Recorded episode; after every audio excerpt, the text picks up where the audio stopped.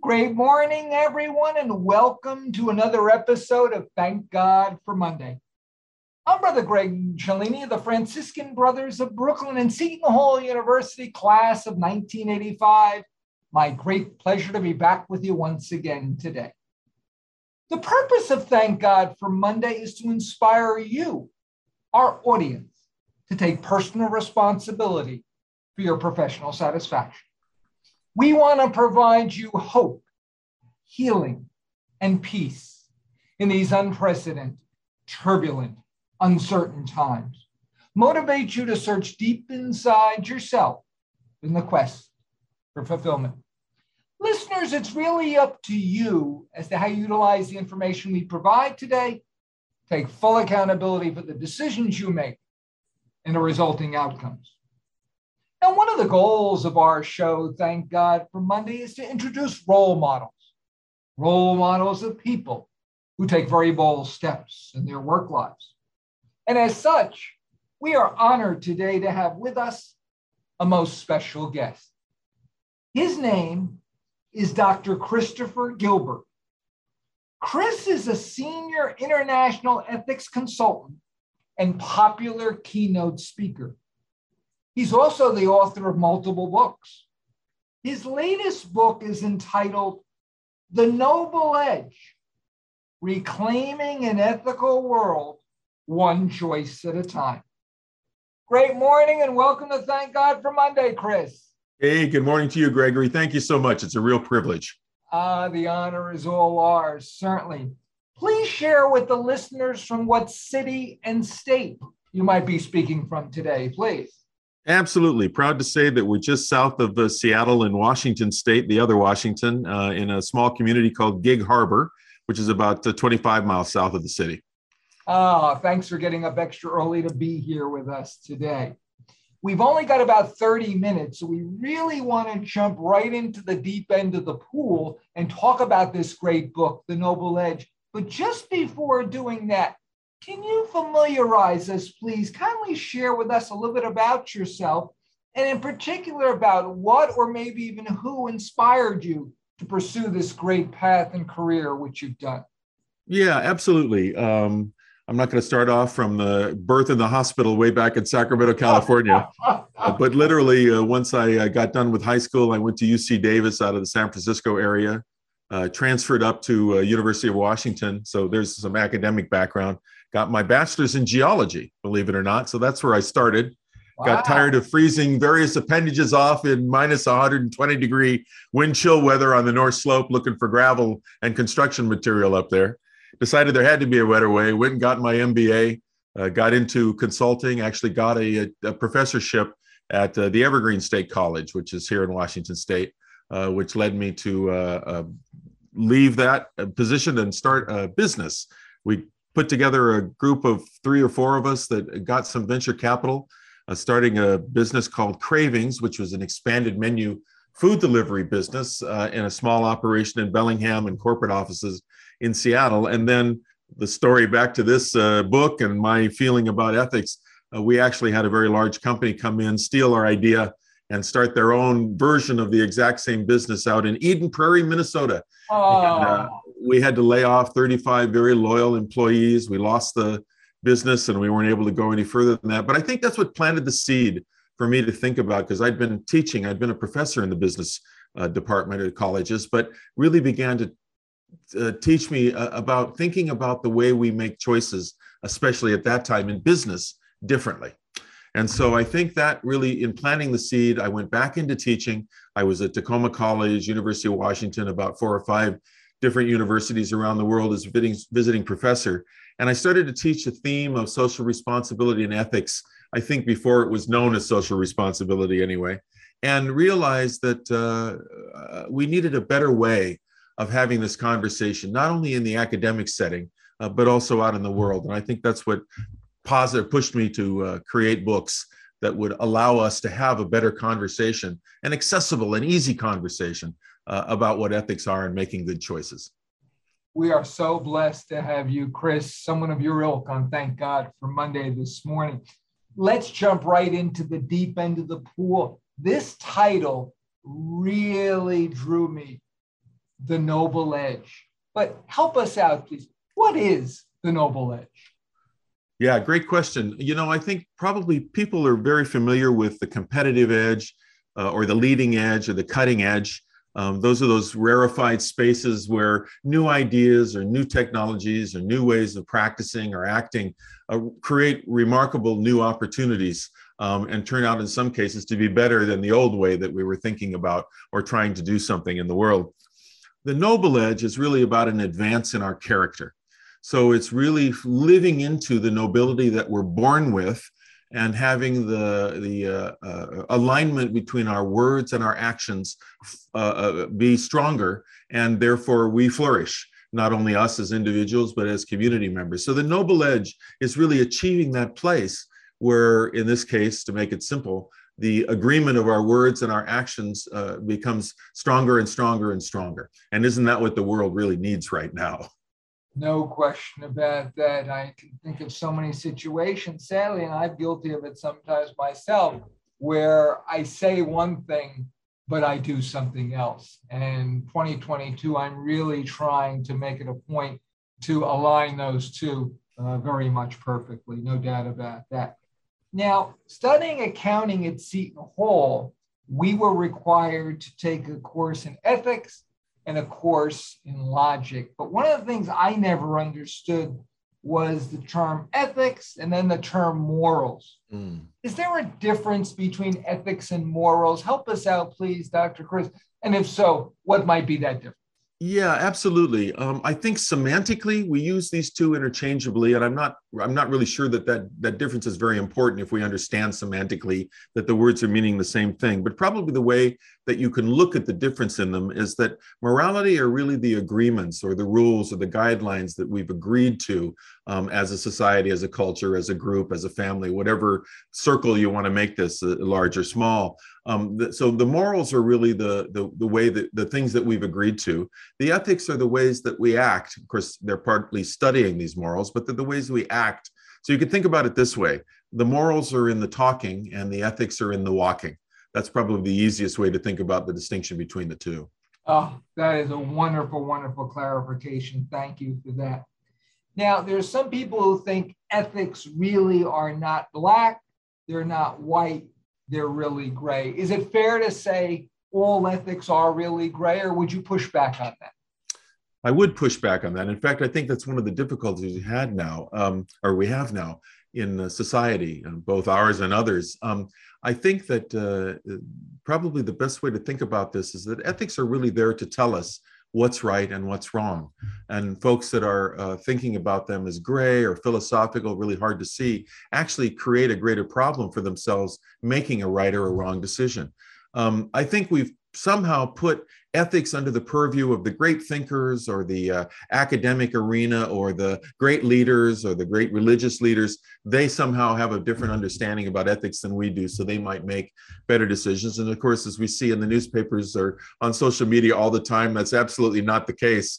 In fact we probably know more about their foibles because they're in the highlight more than we are.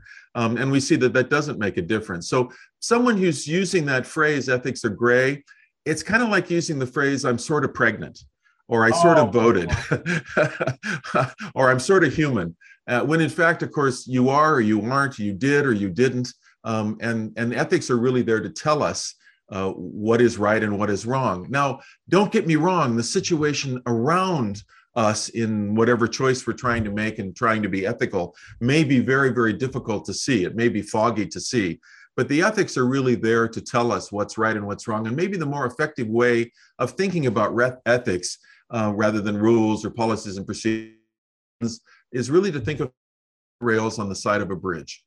So those guardrails are there. They allow us to go as fast and as quickly uh, uh, with others as we can to get someplace safely.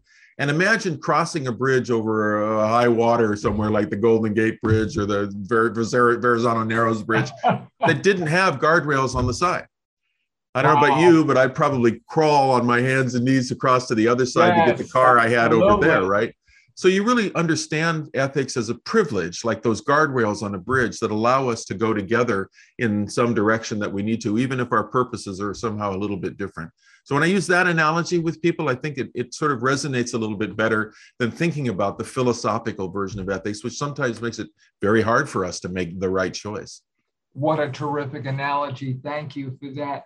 And maybe this is unfair of me because now that I'm uh, 62 plus, uh, I get half price now on uh, New Jersey Metro and some well, one of the things I've inferred, but you're the expert here, Chris, certainly, is that as I've gotten older, the ethics in our country seem to be more and more gray. When I was younger, there seemed to be more of a distinction between what was right and what was wrong. Now it's sort of kind of blended. Is this a, an incorrect perception? Have you perceived this as well? I'm, I'm just curious what you've seen over the course of your lifetime let's say yeah maybe another way to phrase this or the way that i think about it is is is where's our moral compass do we are is, is it off center are we actually headed the right direction or somehow is that compass got askew the moral compass got askew and i think the short answer to that is probably yes but not necessarily for the reasons we might think uh, when i ask people about uh, uh, ethics and poor choices they'll often think about the the high profile examples like i was alluding to before where some business person or some leader or some hollywood mogul does something heinous and we look at it and go oh my gosh how could someone make those choices but it's kind of interesting. One of the things that i noticed as i was teaching and this is what led me to think about uh, this conversation of ethics in a different way was that I, I saw my students having as we had these case studies which examine examples in business in this case where uh, businesses or individuals in a business made terrible decisions uh, very unethical decisions. I saw my students having what i've come to call an ethics out of body experience uh, which is that they would look at these people that were making these choices and say to themselves out loud to us, oh, well, my gosh, I, I myself would never, of course, make a choice like that if I were out there. I can see the course here of, of that person was very wrong and my course is a good course. Um, all while we're downloading illegal software, secondhand smoking, cutting people off on the freeway, uh, you know, you name it, and, and you know, fudging on taxes, uh, fudging on relationships.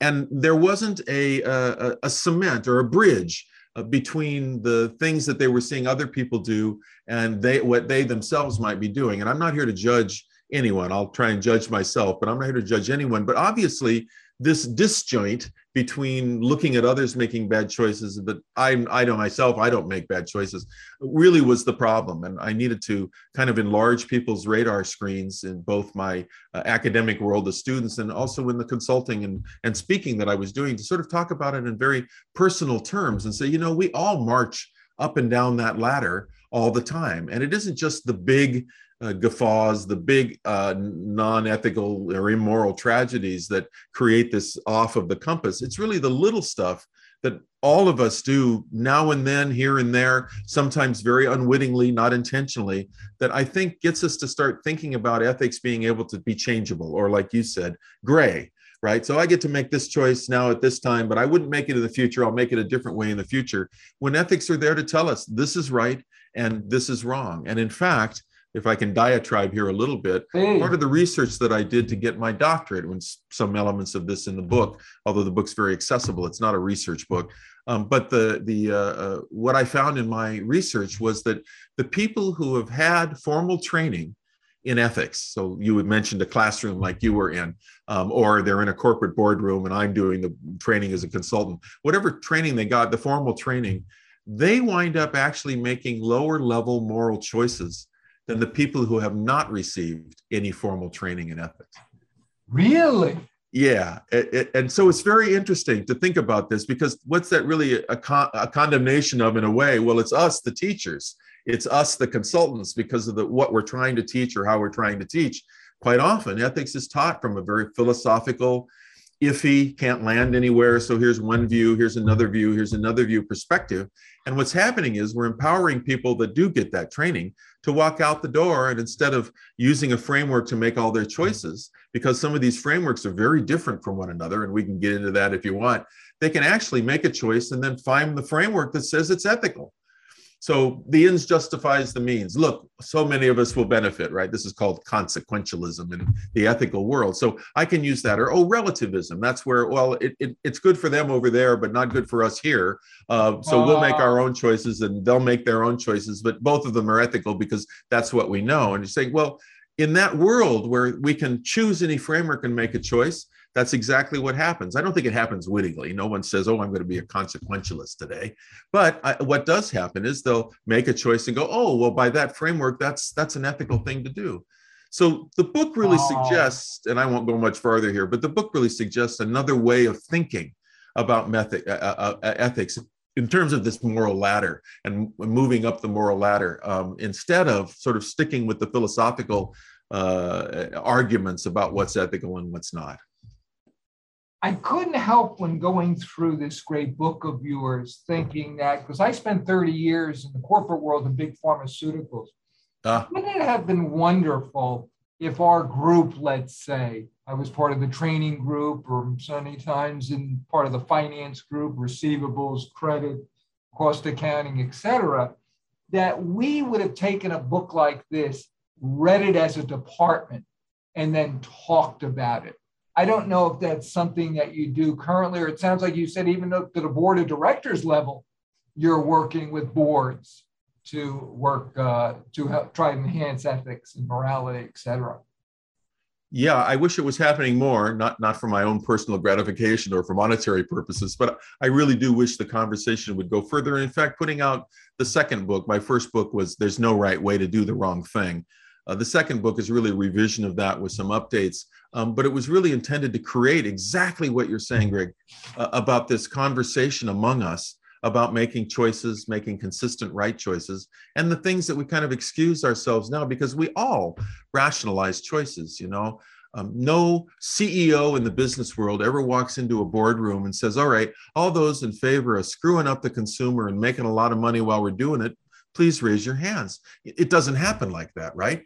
Um, it happens just the way that we justify cutting someone off on the freeway or, or, or downloading illegal software or a movie or something. We go, oh, well, I can justify this any number of ways. And we don't say, here, watch me be unethical. We go, oh, no, I'm going to do that. And, and here's the reason that it's okay this time to do it, right? It's the same thing you might think about when the police officer pulls you over because you've been speeding and the police officer looks at you and what do they normally they'll they'll, they'll ask you know well do you know how fast you were going well I'm not going to admit the truth. Yeah, of course I knew how fast I was going, but I go, no, I, I don't know. Maybe uh, five miles, a little four miles over the speed limit. I'm doing 80 or 90, right? Because I'm taking care of myself. I'm taking care of myself, right? So this justification, this rationalization actually allows us to make small, poor choices, which aren't great, um, but also large, poor choices, which may have a great impact on the others that are around us or others that are uh, not here yet and, and you know may receive the endpoint of that in, in the future. So the uh, book is really a way to try and create a, a, very simple uh, um, tool for people to use to think about the choices they've made and the choices that they'll make. Now, tied into that, one of the things that's so important to us here, and thank God for Monday, is relationships, relationships in the workplace, because we still believe that people are the issue. Everything else is just detail, certainly. But one of the things we've seen over our 15 years on the air is that more and more, it's getting more difficult for people to have authentic relationships in the workplace. Why is this happening, Chris? Help us out, please. Yeah, if you want to look at this, let's say from a virtues perspective, and in fact, when we're talking about ethics, we really we really are talking about the virtues that you exercise as you're trying to make the best choice because it may in fact be something you have to give up. And so in this case it's the virtue of selflessness right? Really all ethics are about moving from being selfish it's about me to being selfless. Well it's actually about everybody else i'm going to affect. Um, and i think at the heart of that is, is this idea of building trust right? We said up front the agreement of your words and your actions. Well a relationship whether it's a business relationship or, or a loving relationship family or partner um, it really is about this trust that we've built with each other. When I ask the question, what do you think the greatest human virtue is? Um, quite often the answer is love. And it does distinguish us perhaps from the rest of the animal world. Um, but I would argue that while that's a very important relationship, a, a, a virtue, and that's a good answer, you might want to think about trustworthiness because even at the heart of love is trust. Uh, you cannot possibly have a deep, loving, a true loving relationship with somebody you don't trust, and if they don't trust you. So that idea of being trustworthy, um, uh, uh, trustful, really is at the heart of all of our virtues. You, you name the virtue, and somewhere at the heart of it is this idea of being able to be trusted or to trust others. It's one of the reasons why I say in the book that trust is probably the foundation of our greatest personal freedoms. The more wow. people trust me, the more I have latitude to do things because they know the outcome's going to be a good outcome and not just necessarily about me.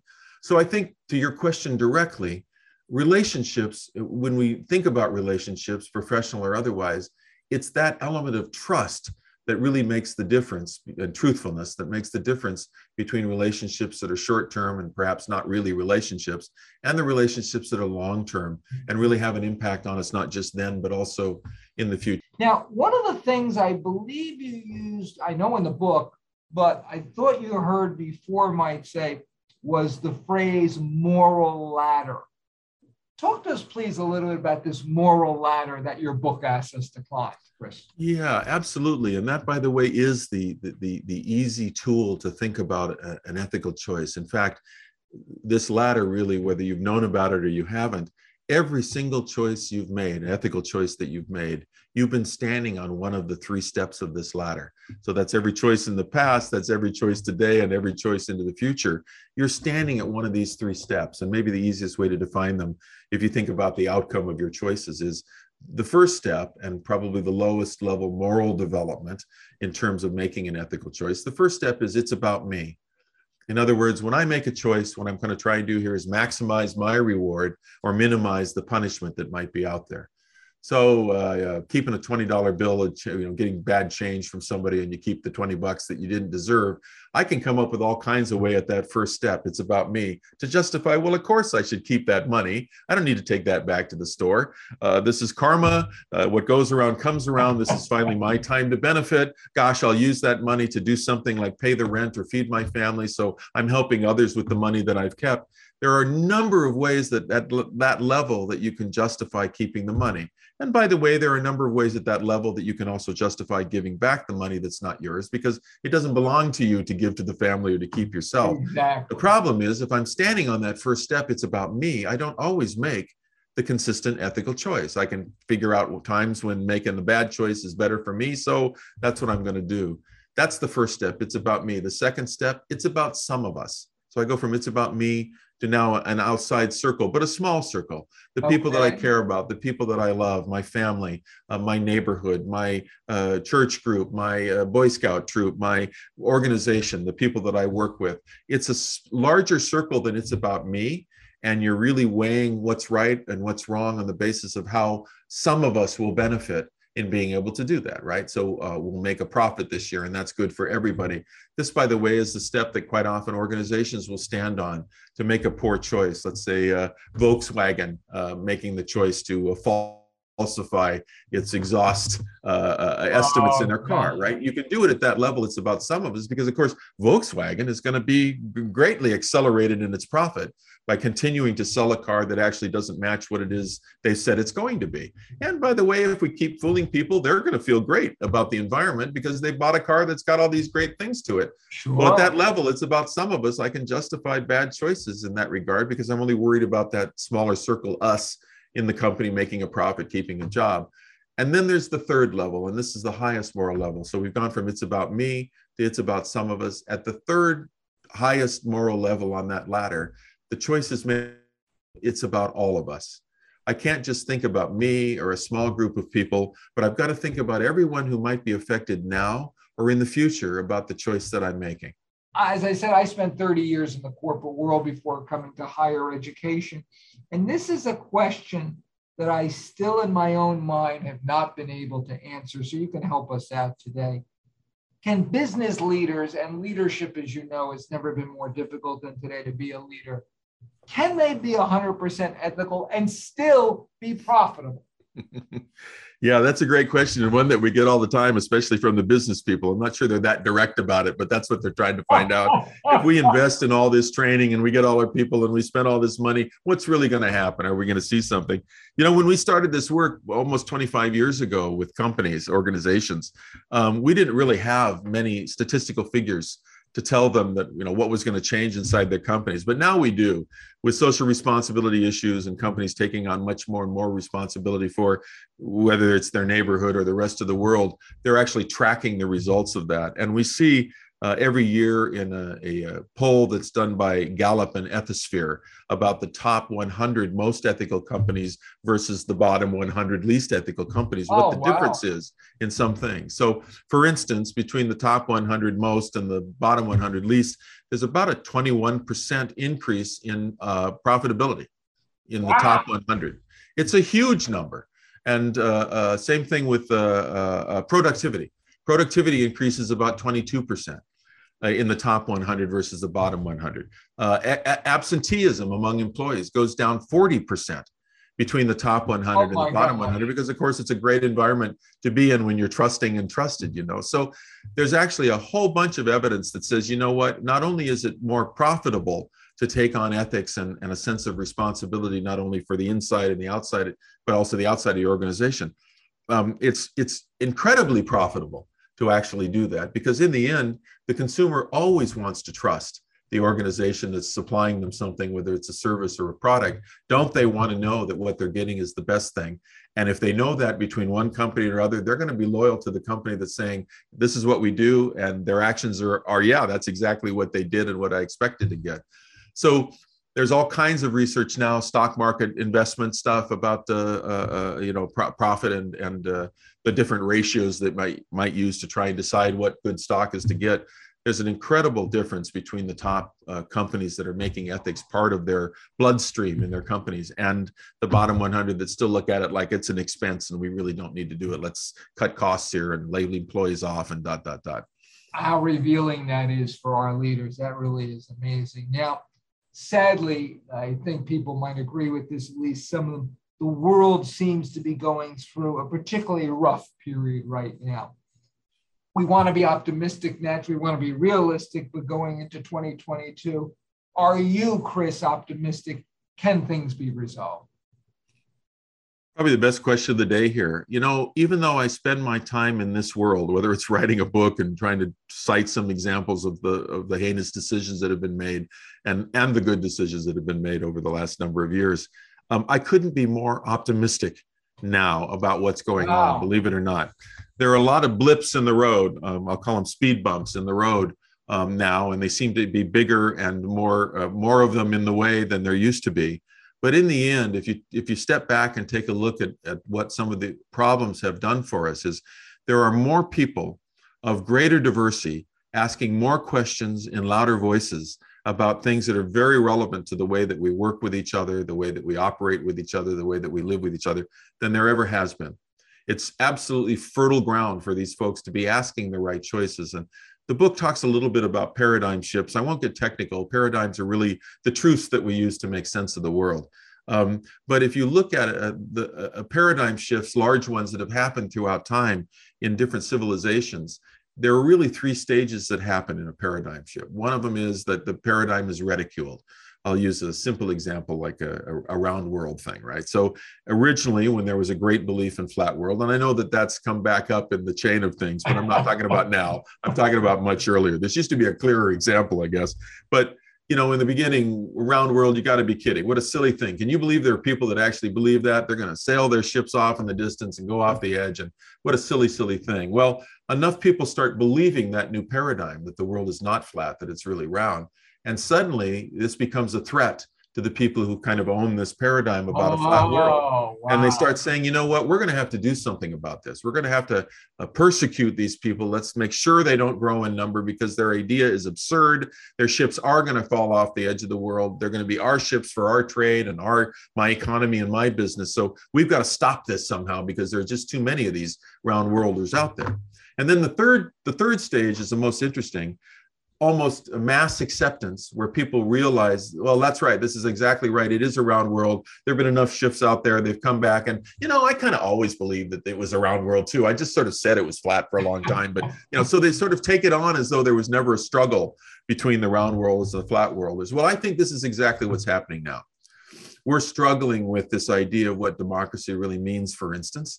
And part of that struggle are the people that I think understand that there's a long term consequence of what it means to trust one another and what it means to use facts to make choices. And then there's another group that's saying, no, this is more about my passion and the things that I understand and the stuff that I need, um, and I think we all should need.